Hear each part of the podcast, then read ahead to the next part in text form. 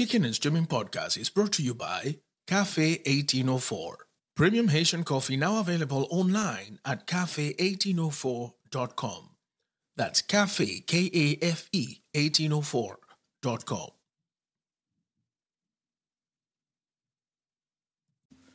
Ooh. All right, in one, two, three. Boom. This is Kickin' and Streamin' Podcast, a binge watcher's guide to streaming movies, TV series, and stuff. Here are your hosts, Graham and Jocelyn. Hello, everyone, and welcome to another episode of Kicking and Streaming Podcast. My name is Graham, and today, accompanying me as usual, is the very fantastic Jojo in the house. I don't know why I feel like saying in the house, but she's in the house. Here's Jojo. Howdy do. I'm in a house. I don't know if I'm in the house. house. I'm in a house. I'm still trying. I'm still trying to look for, uh, to get at the origin of in the house. Why in the house? Can it be in the farm? Can it be like uh, why? Why in the house? I mean, it's just. in the car. it's Jojo in the car. and uh, today we're having a bit of a of a serious show that we want to do. Well, it's not that serious, as a matter of fact, but you know what we want to do today is.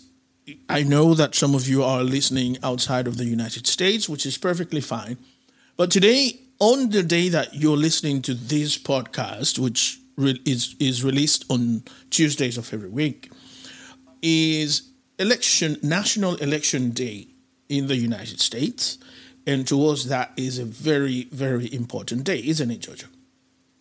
In the United States, it's uh, especially this year. It is all anybody can talk or think about. I think, and, unless unless you happen to be living under a rock, uh, I think even people who don't participate are very interested and uh, want to know about what's going on.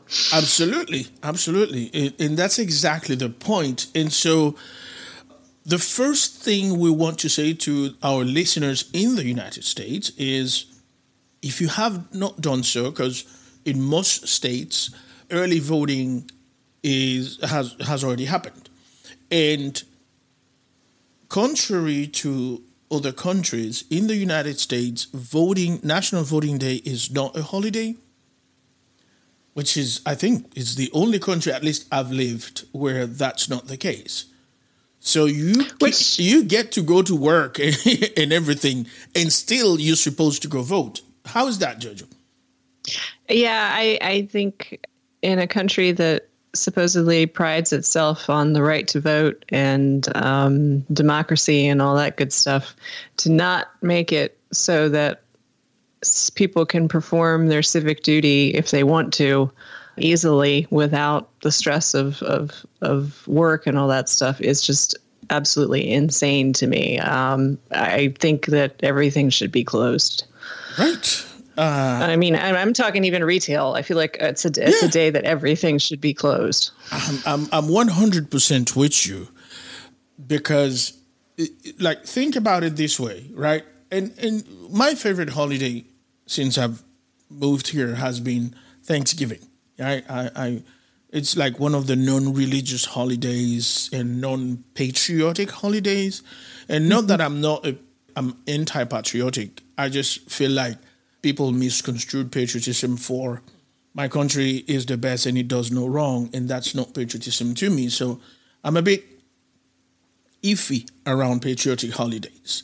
Uh, So so Thanksgiving is my shit. Thanksgiving is my, my my my thing, right? But I find it weird that we take a holiday to give thanks to whatever, to be grateful for whatever. Whereas when there's an election, which is perhaps all the time in every single election, the greatest decision a person uh, with that responsibility can make, uh, you get to go to work, have a terrible day at work, get pissed off at some asshole, and still manage to, if you can make it before 7, 8, or 9 p.m., right? Make it to the polls.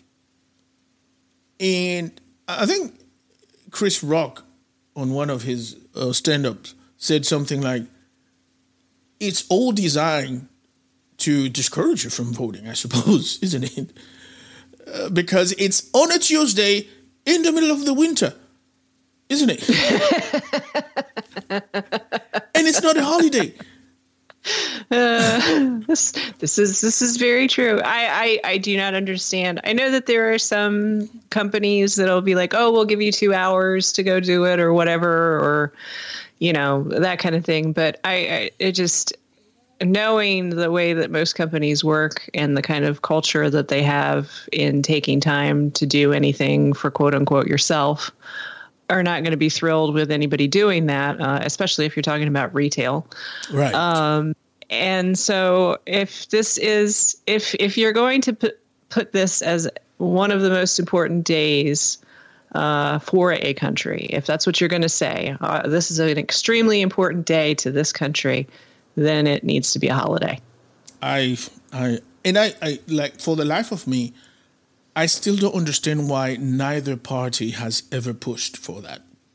Has never pushed for that. Like it, it's just, it's just like it, it falls off a tree. I I understand the whole idea of early voting, right? Because here in the state where we lived, in North Carolina, in the United States, we were able to vote starting on the fifteenth of uh, of October. That's great, but here's the crazy thing depending on which party is in charge of, you know, you, depending on, uh, on who's your Secretary of State in, in the state where you live, they are going to, during early voting, not all the voting places are going to be available. So that means, whereas on voting day, on the Tuesday in November, or the first Tuesday of November, where you're supposed to go vote, you know, you probably can walk into a church in your hometown, in your you know neighborhood, or walk into a library in your neighborhood, wherever it is that you can vote. During early voting, you can only do so at a particular designated early voting place, which mm-hmm. may or may not be near your house. So mm-hmm. that means if you want to early vote, you have to go out of your way to early vote. Otherwise, you'll have all the pressure of voting on the day of election, uh, standing in line with the cold, whatever the element is at the time, and also this particular year, which is a year where we are battling a pandemic. How about that? Yes. Yes. So, yes that is a little bit of ranting for us about election. Paul. At the same time, we want to take a moment to tell you please go vote. Right, Jojo? If that's what you want to do, then you need to do it.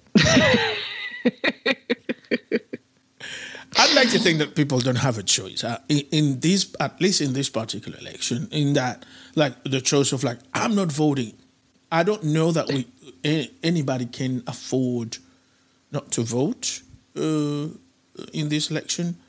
But again, as Jojo said, if that's what you want to do, then yeah, you should do it. Mm-hmm. If you feel that it's something that's important to you and important to uh, your belief system or non-belief system, then it's you need to make sure that you get out there and do it.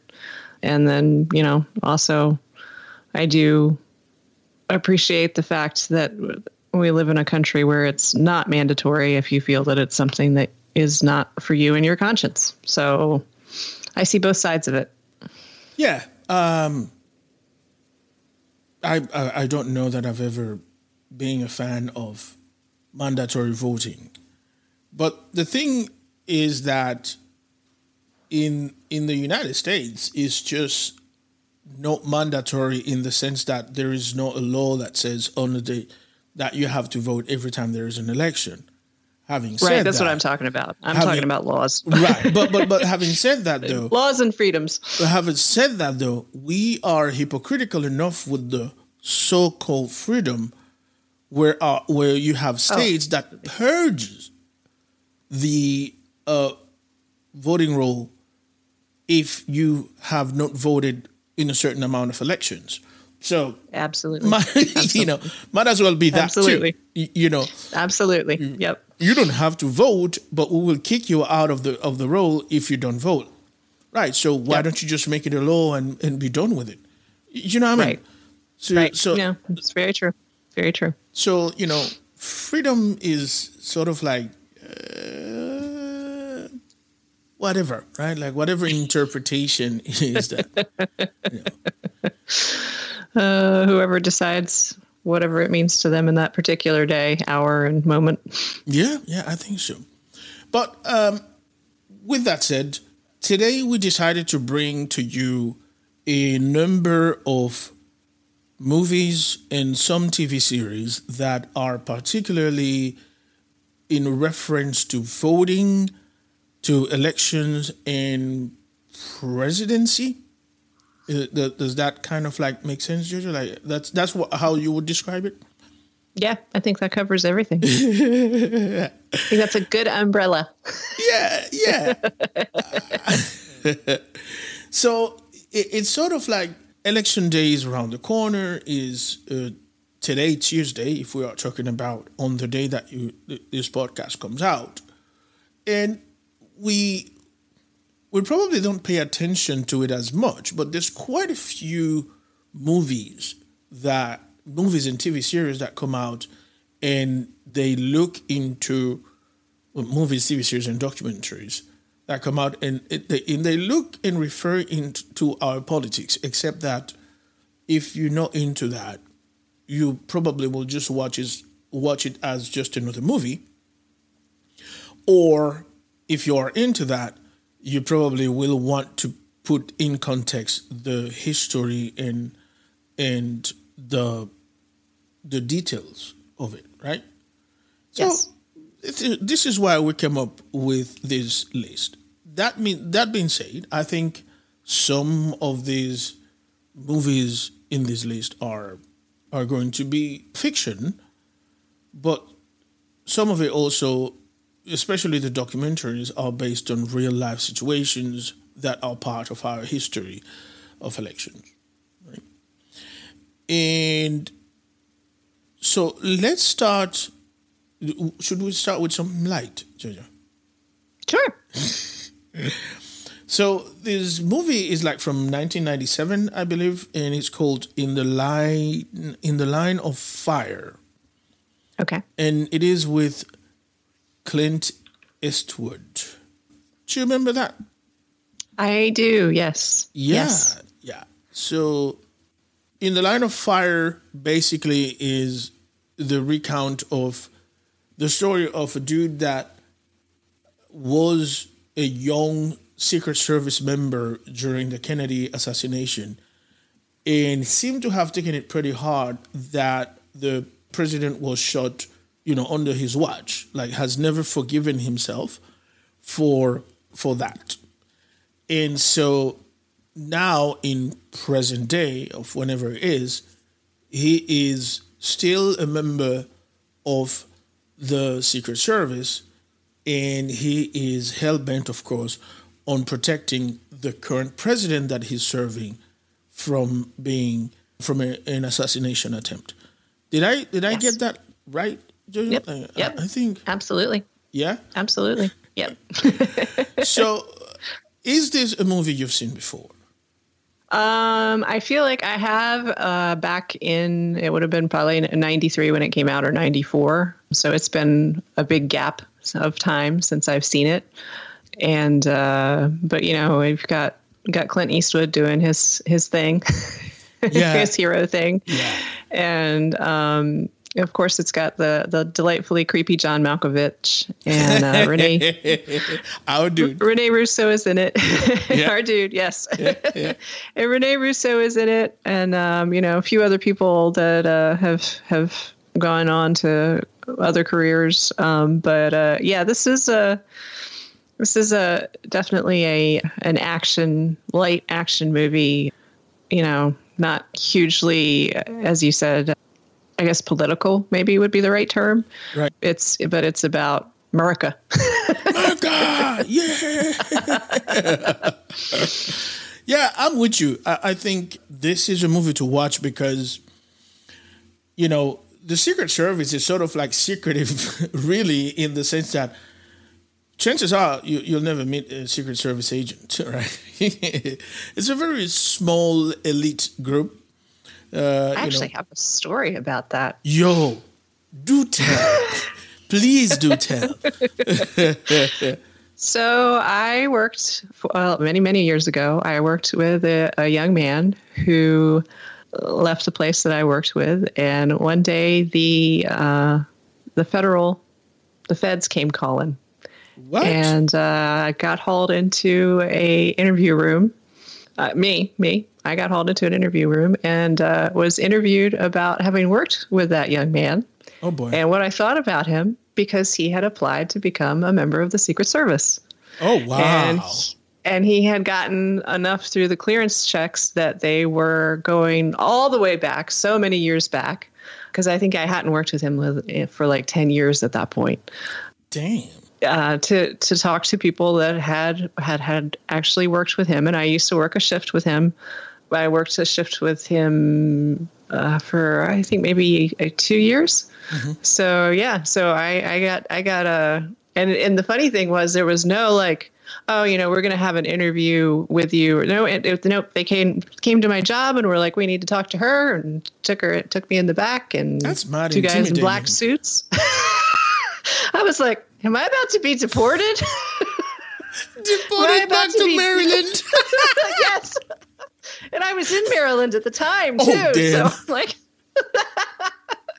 like, am, am I going to be disappeared? What what what is happening? You know, is it so? Um, so yes. So if you do apply for the Secret Service, they they go they they are very very very thorough, and I have no idea if he got the job or not. And he's not on social media, which makes me think maybe right. he did get the job. Yeah. I've never seen anything about him or from him since. So either he got the job or he didn't get the job and they disappeared him. I don't know. I'm scared for this dude now. I am scared for this dude. Judge, you shouldn't have told me this. it's funny though because whenever there's like shots of like the president because that you know right. and this and they have secret service i'm like is he in the, is he there i don't think that's him. He would have had to change a lot if that was him. Yeah that is true but i don't know man. Yeah so yeah there's my my little tangential story. Beautiful. Look where we landed. Look where we landed man. Yep Yep. Oh, I got asked about, you know, like his political affiliations and if uh, he'd ever spoken against the government and, uh, you know, like all kinds of stuff that it had been 10 years. I'm not kidding. I'm like, like I, I, don't even I, remember this dude. right? I, I remembered him, but I'm like, I we never really talked about anything beyond, you know, yeah, like, hey, how you work, doing? Man. I'm okay. How are you? you know? this is work, and I don't even like people that much. So, what did you expect me to talk about with this guy? but yeah, so okay, so so now we're gonna move on to the next one I want to talk about, Jojo, and uh, see what you think of it. Okay. This one is not necessarily fiction, but it is one of the biggest kerfuffle in election history in the United States. And this is about the recount. And this is recent history. Yes. But it I think it changed the course of politics and the history of the United States for for I mean, if we are living through what we're living today, it has a lot to do with this particular situation uh, in the in the recount, don't you think? Yeah, no, I, I completely agree. This this movie is about the Florida vote recount in the 2000 presidential election between Bush and Gore, and it definitely, as you said, changed the course, I think, of history and the way perhaps some of elections are done now. Yeah. And I think some of the uh, state or some of the uh, condition of of things today are you could trace straight back to the year 2000. So, how would you synopsize this to to our viewers? Like, so why was a recount necessary in in Florida, and why do you think this went all the way to the Supreme Court? My understanding was that there was a lot of irregularities alleged in the state of Florida. They were using a paper system, a paper ballot system, and there was the whole hanging chad, uh-huh. where the the the paper systems were possibly counting because uh, it was like a paper that was being run through a machine, and the machine was possibly counting things incorrectly because of the way the, the, the mechanics of the machine were. So they were hand counting everything. And then there was an issue about the people who were hand counting the ballots were of one political party and perhaps were being unethical with the way they were counting them. Uh-huh. And so it was just, there was so many strange and weird stuff that was going on as it, I, it got to the point where it was like, we need the Supreme Court to settle this because there's so much infighting and, and fuss about this. We just need somebody else to fix it. yeah. Yeah. And, and, and I, I appreciate that you, you, you took you took the bait and, and explained that because I didn't live in the United States at the time. And no amount of movies or articles that I've read will will clarify that for me because again, our election system is so weird that you go to the polls and vote, but the state where you vote depends on a certain amount of electoral college votes for in order yes. for the those votes to go to the the candidate that you vote for. The determination of whether or not your candidate wins depends definitely more on how many electoral college votes they can amass. The problem yes. is that it, the political system of the United States is almost as if we were 50 smaller countries living under the same umbrella, meaning that each state have their own constitution, have their own senate, have their own House of Representative, and have their own laws. And so there are moments in which federal laws, which means laws of the United States as a whole, converge or collapse with laws of the of any particular state. So it's important to understand that in a don't want to make this boring for you folks. But there are some states where whoever wins the popular vote may get maybe a, a, a winner to call, right? Meaning yes. that they get all the electoral electoral votes available on that state, whereas some other states is not necessarily like that. And I think yeah. that's yes. what makes Florida so important to win for whoever needs to win the, the United States presidency. Does that does that confuse everybody? and then there's there's also the case of you can have a majority uh, win in the popular sense, but if the electoral college there's not enough votes in the electoral college, then the entire state doesn't count. Exactly. So, so the whole state could win, I mean, the whole state could vote. Theoretically, the whole state could vote for uh, a particular candidate. But if this one electoral college votes for the other candidate, even though the rest of the state says, okay, we want Gore to win, if this one electoral college says, no, we want Bush to win, then Bush wins the whole state. Right. Which is essentially what happened in the year 2000. Al Gore did win the popular vote uh, in the country, not just in the state. But he did not win all of the electoral, electoral college uh, votes. all the electoral colleges. But the biggest area of of concern was Florida, because Florida, being Florida, uh, was doing. Uh, I, I don't know that it's ever been completely resolved as to how shady they were being.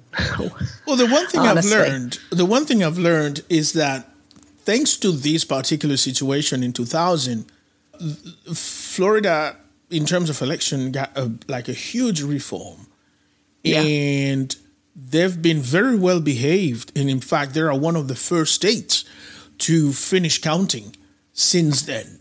Like, yes. uh, Florida, and that's why ever since you've been able to declare, you know, who won the election on election night because once Florida comes in and then you get Iowa or you know Ohio and blah blah blah, and it's pretty much you, are ready to call it.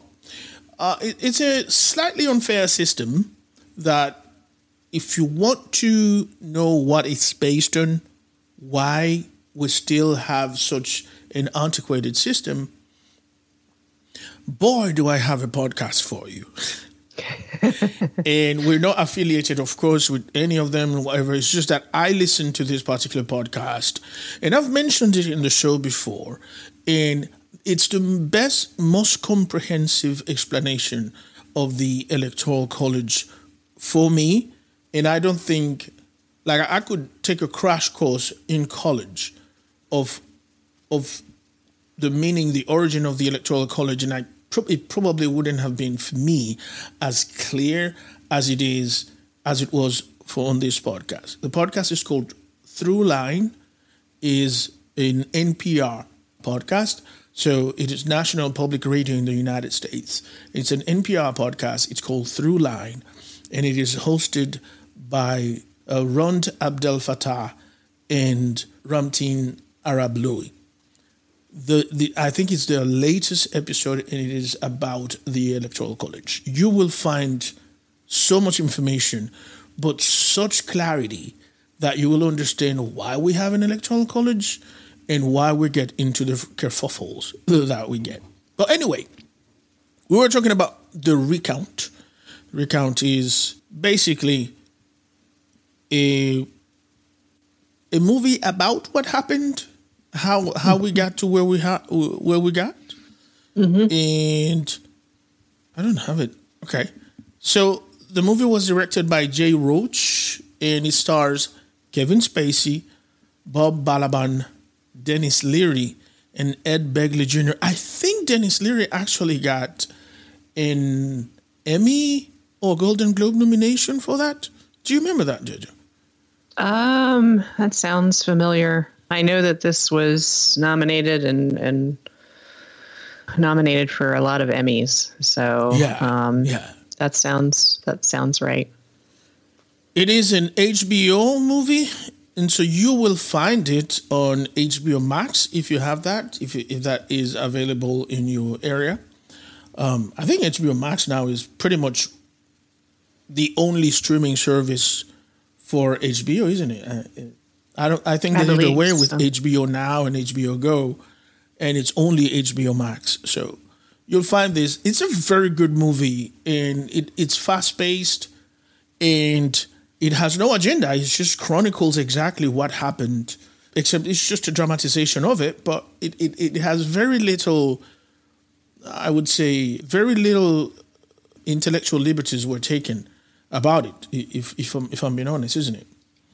Yeah, no, my uh, my understanding of it is it's you know just here's what happened and um, you know dramatized in a sense to make it a little less dry, a little right. more interesting. Uh, you know, I'm sure there was some editing here and there, but you know, just here's here's what happened in 2000.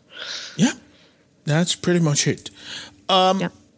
So we're to talk about another a, a, movie that is fictional, but also is an absolutely great lesson in U.S. politics, in the sense, especially of campaigning.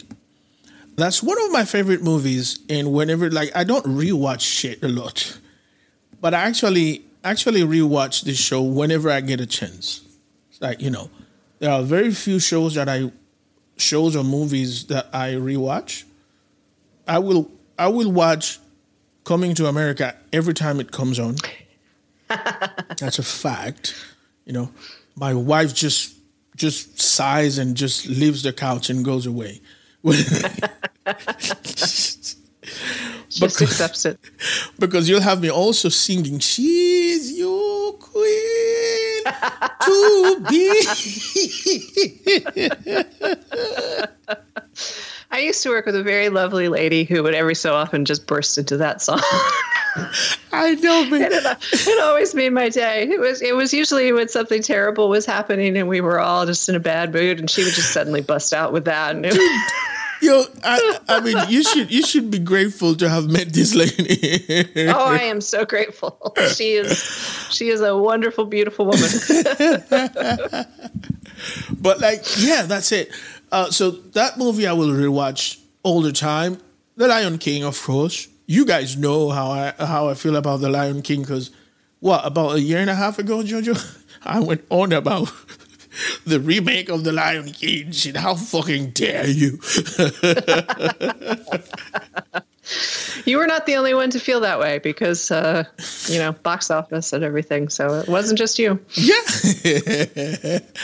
and then also you have this movie, and it's called The Ides of March. Jojo, I have to ask, have you watched this? It, I, to my shame, have not seen this movie, and it's one of those that I was again was like, oh, I'm when when it came out in in 2011, I was like, I'm gonna watch this. This is completely something I would love, and I have yet to see it. So I have not seen it. Man, I know. Um, no, no, no, no, no. Hey, look, I'm not, I'm not judging, but this is this, this is freaking George Clooney is awesome, and you know, it's not a question of like, no, no, no. George Clooney is one of the most talented freaking actors and directors out there. And I, I don't think we talk about that enough because, you know, most people talk about George Clooney's looks and stuff as opposed to how freaking talented this motherfucker is, right? He's incredibly talented, and his comedic timing is is a thing of beauty. There's he, I, I, I, don't think that he gets enough recognition for how dang funny he can be, um, which is not an easy thing to pull off. People seem to think that that comedy movies are this easy thing to do, and I can't imagine anything harder, honestly, to do than comedy. But anyway, George Clooney, yes, phenomenal. Yeah, yeah, you're absolutely right. He's he's like I've seen him on Saturday Night Live, man, and dude is like, like what is the, he's this good? Like seriously, he's he's he's this good, you know. One of my favorite movies of his is "Oh Brother, Where Art Thou." I, I that's one that I will watch whenever it's on, and he's he's so funny in that. Yeah, I don't I don't blame you.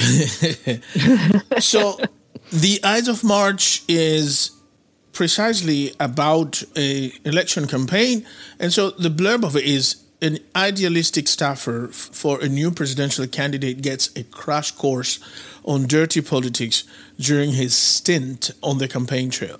So it's directed by George Clooney, and it stars Paul Giamatti, George Clooney, Philip Seymour Hoffman, for the love of God, who I will never get over the fact that this dude is dead. No, Yeah. no. And Ryan Gosling. So there you have it. This is a movie to watch, and if you haven't, I think there was also some Oscar nomination there too, if I'm if I if I can remember correctly. That sounds that sounds right. Uh, I think it was. Uh, I think Philip Seymour Hoffman was nominated at the time, and yeah, that sounds. I think he was. Yes, Uh, Yeah. that that was the British British Academy Awards. So for the Oscars, it was uh, Best Adapted Screenplay. Just a fantastic movie from 2011, and you should watch it, and you will not be disappointed. It's one of the greatest fictional political campaign slash election movies that I've ever seen, and you, seriously, you won't be disappointed. It looks like it's available on Prime, so I have I have no absolutely no excuse. So I'm gonna I'm gonna get on that one. There you go. Prime Video for you right there. Okay, so this is slightly boring, but this is gonna be slightly boring, but you will need you probably will need to watch this too. It's called The Great Hack. And if you have followed politics of the United States, if you live in the United States, then you will know what we're talking about. But if you not if you don't know what we're talking about, do not despair because this is very easy to get to.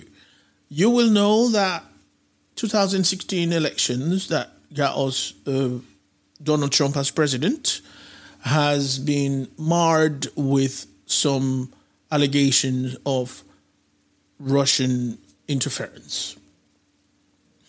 And basically, there was a company involved in sort of like harvesting information from the electorate, not necessarily by official means, but rather through social media. And somehow the company named Cambridge Analytica managed to get Facebook to give them access to all of our information. See, whoever is on Facebook, in order to deter- determine the political leanings of people on Facebook and target them.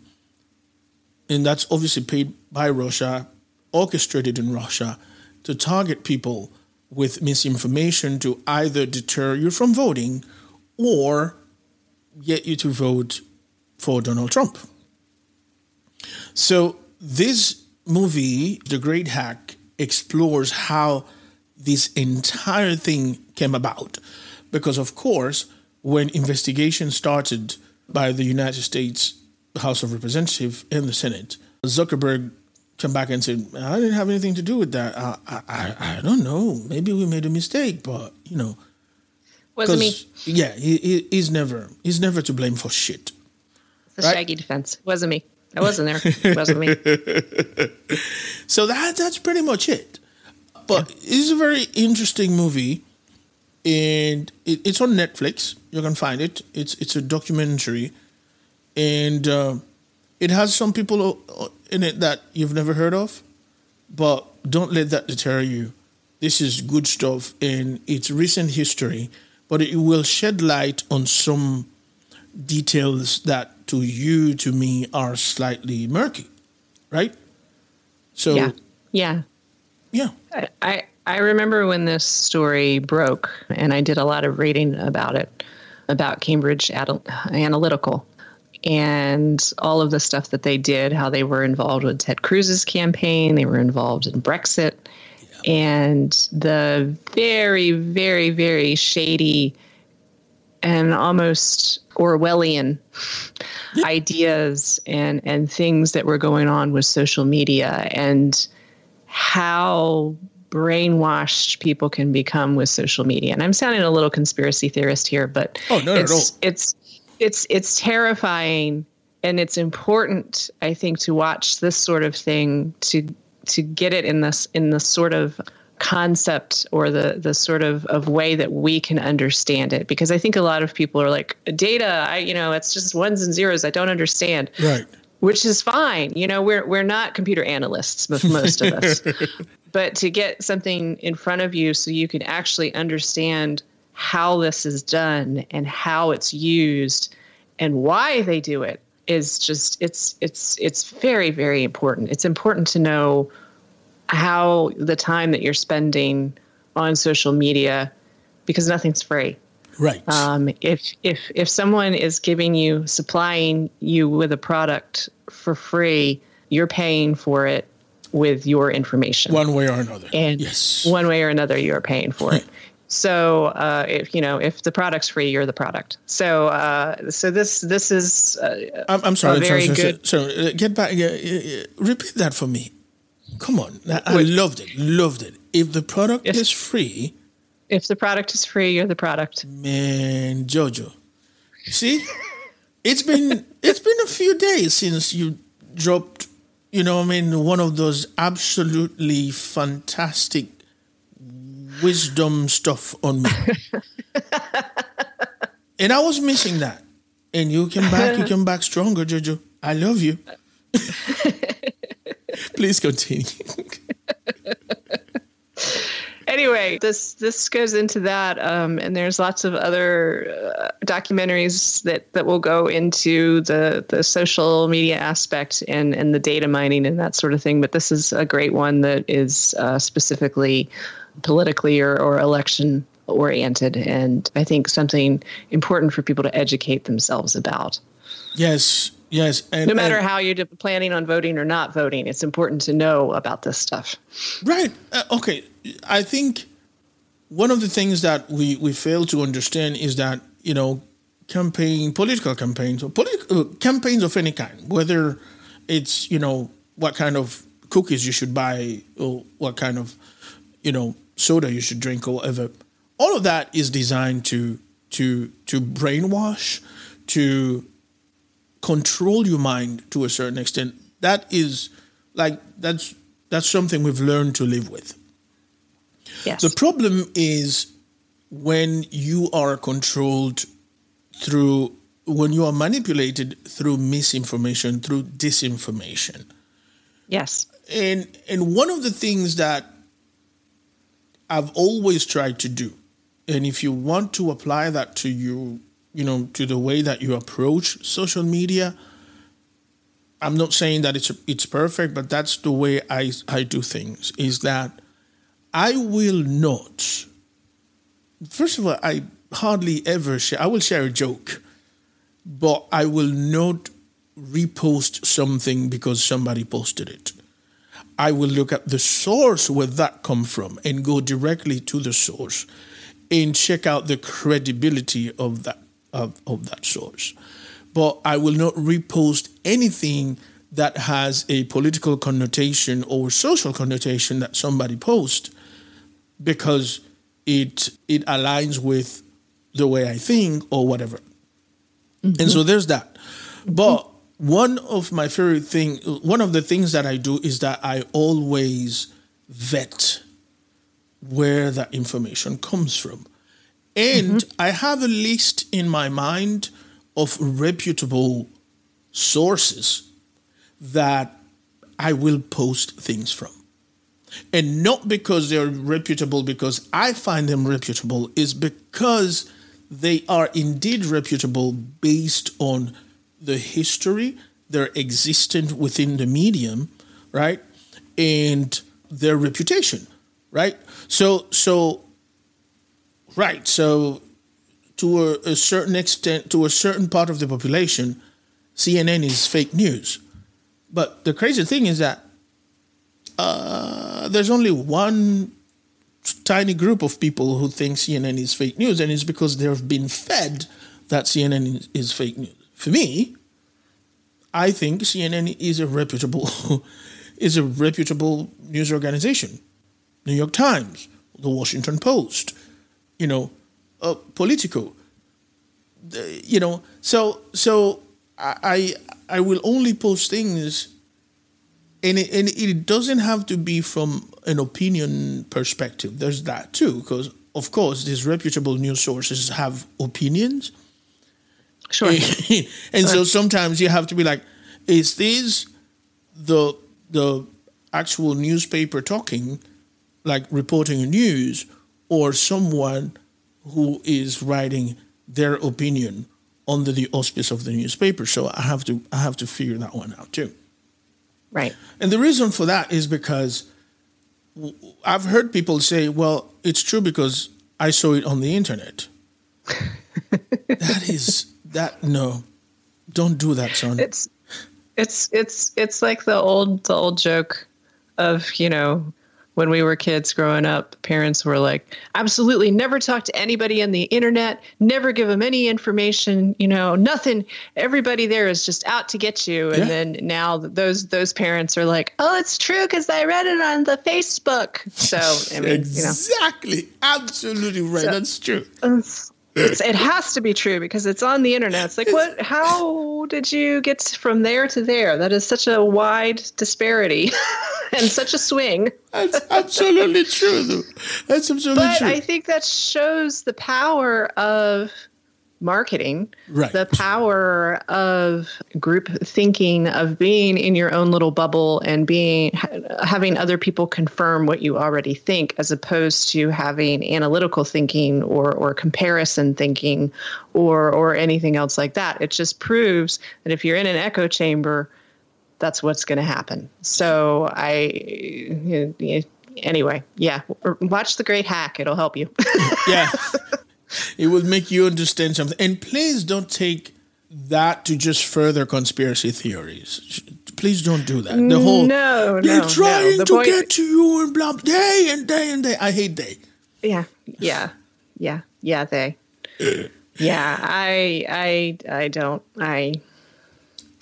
There, there's one thing to be informed and cautious and suspicious, and then there's another thing to be to swing. There's another side of that pendulum as well, of course. Right, right. So you have to try to find the balance, and it's very difficult to do in this world when there is such a barrage of information from all sides, not left or right. You know, you have information from left, right, up, down, everywhere, which way around you. We have so much information to have to parse, and our brain has to make such split second decisions as to this is important, this isn't important, this is true, this is not true. Right. That we just have to take a moment to take a breath and go, okay, I read this. What's the source?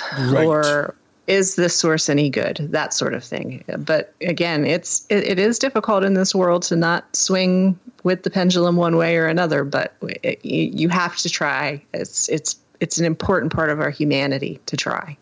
And you know what? For some reason, part of this discussion brings back some things that you've said about your father. Uh, to me, is that your dad, even when he was right, reading a novel, he was fact checking the fucking novel too. He was. He even when he was write, reading fiction, he's like, "Yeah, let me find out is true." You know. He, he did, and, and I actually was was thinking of him when we first started talking about this particular movie. But my husband said that the best advice he's ever gotten in his entire life was from my father, when he, when he said, "Consider the source." Consider the source. consider the source and to to take that in every aspect of your life, whether it's it's a Sherlock Holmes novel or something as important as you know the news about a tornado is coming Yeah. for example. Yeah. You know, if if it's if it's Henny Penny down the street who's screaming the sky is falling, perhaps you don't take that as as as uh, seriously as you would the National Weather Service saying, "Hey, there's a tornado heading for your house." That's you know Exactly. a silly example, but that's that is the the the idea is to to consider the source. What do I think of well, what do I think of this person who's telling me this? We could start with that. This person Yeah. who's giving me this information, what do I think of them? Do, do, do I respect them? Do I think they have some intelligence? Um, do have they given me good information in the past? Exactly. or have they always come at me with these wild stories and lies and stuff you know that they, they can't even tell the truth about what they had for lunch Right. not that they can't remember because that would be my case i don't remember what i had for lunch but you know like they're telling you oh i had filet mignon for lunch and you know they had peanut butter and jelly that kind of thing. Yeah, yeah. you know is it you from that point all the way up to is this the washington post or is this the national enquirer? Uh, is this a peer reviewed translation of this particular uh, version of, of of you know a, a great greek work or is this something that the guy down the street who learned you know latin on a weekend course i can't think of the word but you know it, it's so it's just it's important to consider consider the source. Yeah, yeah, uh, absolutely, Translated. That's the word. Translated. absolutely, absolutely. so, yeah, all of this to say that you should watch the great, ha- the great hack. Yeah, all of, yeah, all of that. Yeah. All of that. Well, Sorry. I mean, we, that's that's what we do. We're, we're a podcast of two people who who talk about stuff. yeah. You know, a binge a binge watcher's guide to streaming movies, TV series, and stuff. Stuff. That was stuff. That was Just- stuff. Just so you know, that was stuff. All right, so um, I think then we can go on to the next two and call it a day. So actually, it's going to be three because there's a sort of like a, a game on a gameplay with the title of the next two movies. And I'm talking about Michael Moore's Fahrenheit 9/11 and Fahrenheit 11/9. Michael Moore is one of the most respected filmmakers in America. And if you are one who judge people by the way they look and you've never heard of Michael Moore before, you probably will be shocked and you probably will be asking yourself, what? This guy? But seriously, Michael Moore is a national treasure. He's beloved by some, he's hated by, by some, but the fact of the matter is, Michael Moore is a freaking brilliant, absolutely brilliant filmmaker. And the most important thing I, I, I find is that Michael Moore understand the American psyche. And he understand the American working class better than the American working class understands itself. Am I exaggerating, Jojo?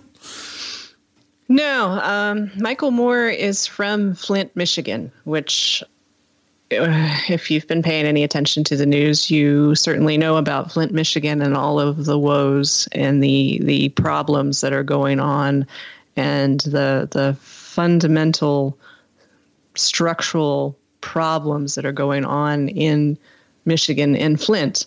So I think growing up with that, because even though it's just recently made the news, this these problems with Flint have been going on for decades and decades. Growing up with that, I think, is probably something that made him made him realize that he needed to he had this talent and he wanted to use it to speak on behalf of those that perhaps could not. And the first time I was ever really in- exposed, introduced uh, to any of Michael Moore's works was with Bowling for Columbine, which was 2002. And that was the m- movie about the um, the Columbine High School massacre, Massacre, in yes. '99 and talking about how intrinsically gun love is tied up with the American psyche.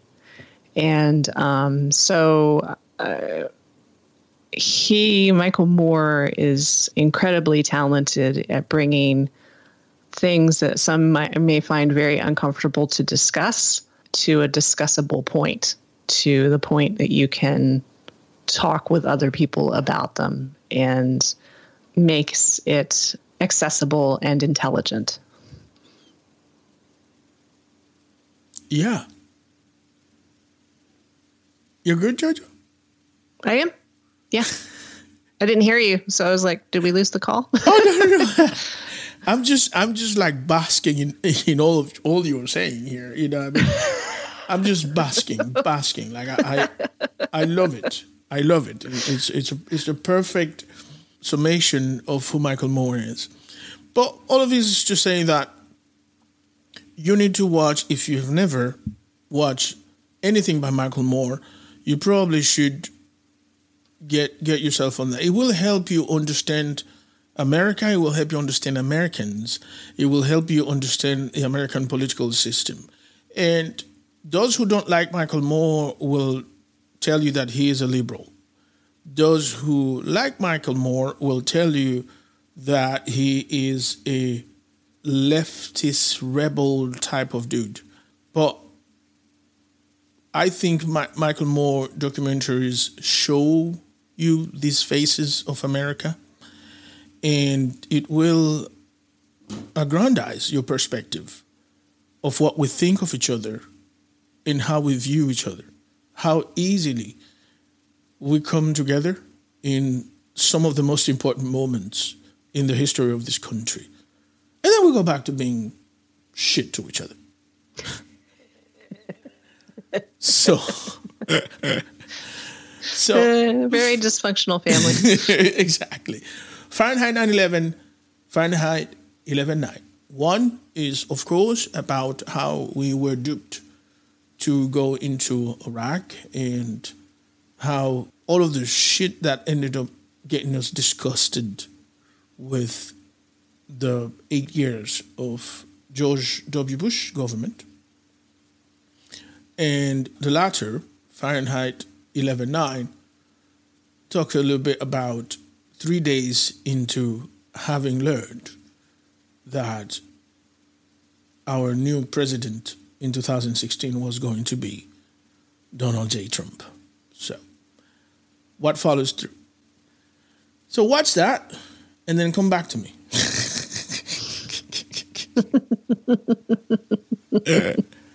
and finally, Jojo, I want to talk about this because you've heard me. We, we've had I had this conversation about this movie. I love. It is the way I see it.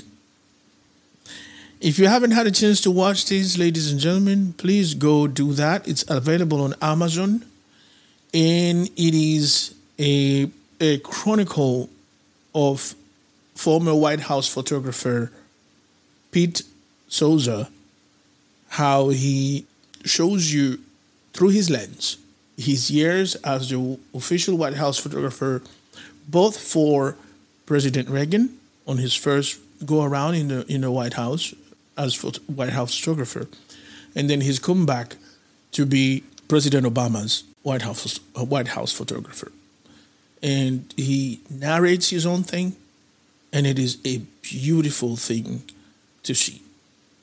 So, Jojo, you haven't had a chance yet, right? I have not had a chance to see it yet. No, I I will comment on the power of photography. I had wanted to be a photographer because I've always recognized the power of images, still images in particular. So I uh, have no excuse for not seeing this yet, but it's it's it, it's exciting to have the chance to see the photographs and hear the mind workings of the person who was taking them as they were happening. I've always been interested in that story in what the photographer was thinking when they took the photograph. And so uh, I, I need to get on on the, the whatever box and watch it. You know, and, and I I think one of the greatest things about Pete Souza's documentary is the fact that, you know, for a photographer, he's a he's a he's a very uh, eloquent dude when it comes to using words because you know how artists can be, right? yes. We've we've seen great writers who are absolutely shit interviews. Yes. Very, very inarticulate when it comes to the spoken word, but right? Uh, We've seen actors who are absolute crap in terms of you know communicating. yes. That that's you know you, you, some artists just don't get to have all the bangs. Pete Souza is an absolutely fantastic narrator.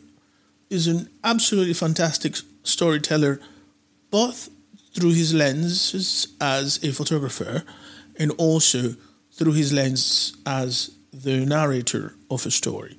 And the most important thing to understand here is that uh, Souza is talking about having been the photographer for two presidents, one Republican and one Democrat.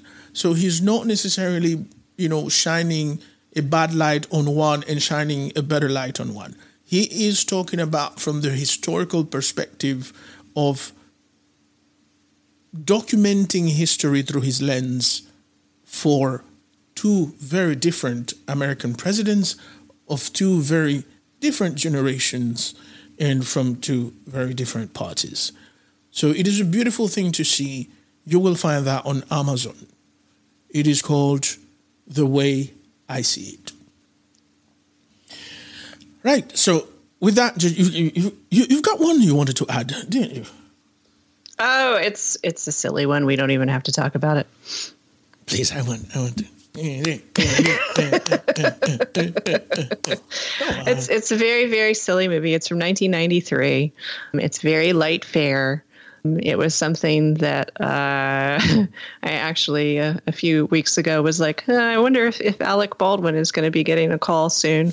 The movie is called Dave, and it stars the the beautiful and talented Kevin Kline, who I adore, and Sigourney Weaver. And uh, it is the story of a presidential impersonator accidentally becoming president when the president dies. yes, I remember that one. I do remember that one. I, I know that's that's a classic, isn't it? it's from 1993. It's the same year as the Clint Eastwood movie that we talked about. Yes. It's totally light. It's it's it's adorable. It's a fun movie, and you know if if something gets you down in the coming days or hours. Just something, a, a, fun little escapism and uh, it it has one of my my favorite little sing songs in a movie, which is "He's got the power, that's why he's in the shower." So, okay. That's a beautiful take on "Hail to the Chief," Annie. Yeah, isn't it great? so anyway, so that's my little my little cute funny one. It's just it's just an adorable movie, and it's you can watch it on HBO Max. All right then, Dave on HBO Max. I'm gonna go watch this because like it used to be uh, one of my favorite. Uh, I remember Dave, and I will I will give it a uh, give it a look. Thank you for bringing that one on. right, so uh, we have gotten to the moment to tell you again. If you're in America, if you are qualified to vote, please go do so. Don't forget to do it. Uh, it is of course, important. But, you know, don't let us make you feel guilty about it and shit. Do it because you want to, right? uh, and do it for the right reasons, whatever the right reasons might be in your mind, right? There you go. There you go. I used to follow somebody back when there were blogs, and she used to say, vote, vote, vote like a baby stoat. I don't know what that means, but it made me happy. So the other thing we can tell you is that you will find us on every single social media platform except LinkedIn. Uh, so we are kicking and streaming podcast, and you will find us on Instagram, Facebook. We have a Facebook group where you can go to. The conversation in there is absolutely great. Uh, we do need more folks, but you know it's happening. it, it is happening. On Twitter, we are Kicking and Streaming Podcast or Kicking and Streaming. And you will find Jocelyn on Instagram as uh, Jocelyn Podcast. That's Jojo right there. And me, you will find me on Twitter and on Instagram as Mr. Puzzetta, M R P U Z Z E T T A. So M R P U Z Z E T T A. Jocelyn Podcast, MRPUZETTA. So thank you very much, everyone. It's a wrap. Thanks. Bye. Thank you for listening to Kicking and Streaming Podcast. If you found value in our content, please subscribe and share. We would also be delighted to hear what you think of this podcast. So please rate us by writing a quick review on Apple Podcasts or your favorite podcast platform. Follow us on all major social media platforms such as Facebook, Instagram, Twitter, and Pinterest. Join the conversation happening today on our Facebook group.